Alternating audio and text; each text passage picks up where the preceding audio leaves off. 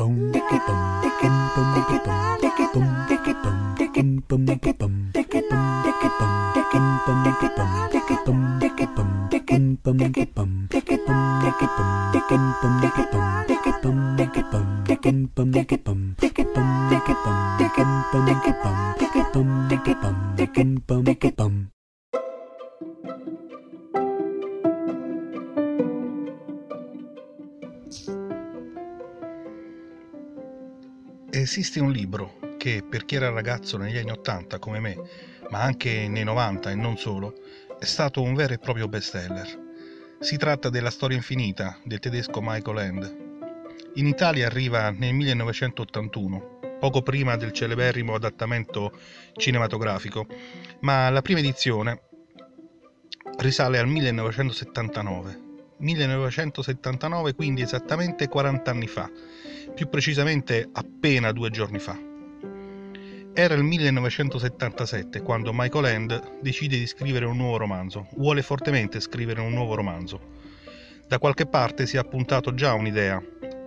Un bambino che leggendo una storia si ritrova letteralmente all'interno della storia stessa e riesce ad uscirne solo con grandi difficoltà. Questo è l'inizio della storia di Bastiano, che per sfuggire alle angherie di un gruppo di bulli si immerge nel mondo di fantasia si immerge al punto da rimanerne risucchiato quasi del tutto. E paradossalmente è la stessa sorte che tocca allo scrittore. Infatti, all'editore che lo incalza per, il ritardo di un anno nella consegna del manoscritto, End non può altro che rispondere: Non posso darti niente, Bastiano non torna più indietro. Cosa devo fare? Devo aspettare il momento giusto quando emergerà dal personaggio stesso la necessità di ritornare. È questo un vero e proprio gioco di scatole cinese, tra mondi narrativi e reali, un, un gioco che continua anche al momento della pubblicazione. Dopo tre anni di lavoro intenso, intensissimo, End non vuole che la storia infinita sia un volume qualsiasi. Vuole che sia un vero e proprio libro di magia.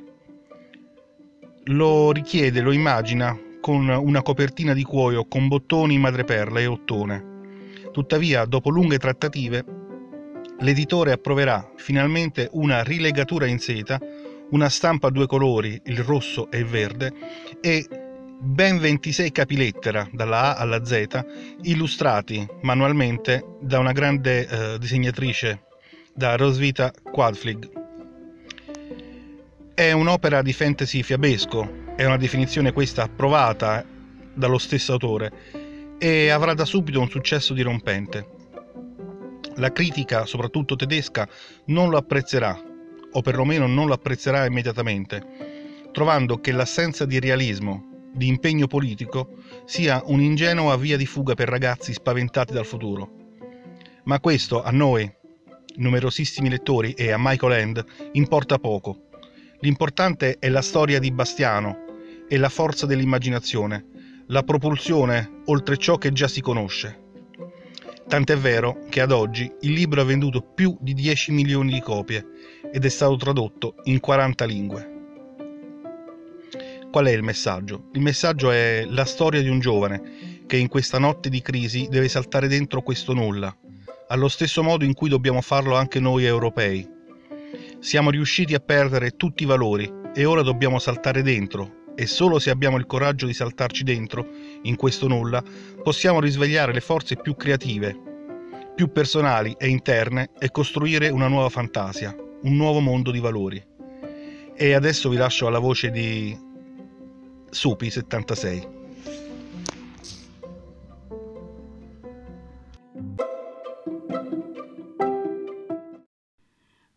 Rairaukitna, Ilodraenok, Odarrok, Olrak, Eralotit.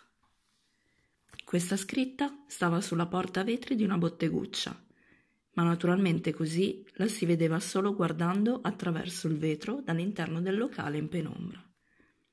Fuori era una fredda e grigia giornata novembrina e pioveva a catinelle le gocce di pioggia correvano giù lungo il vetro, sopra gli svolazzi delle lettere.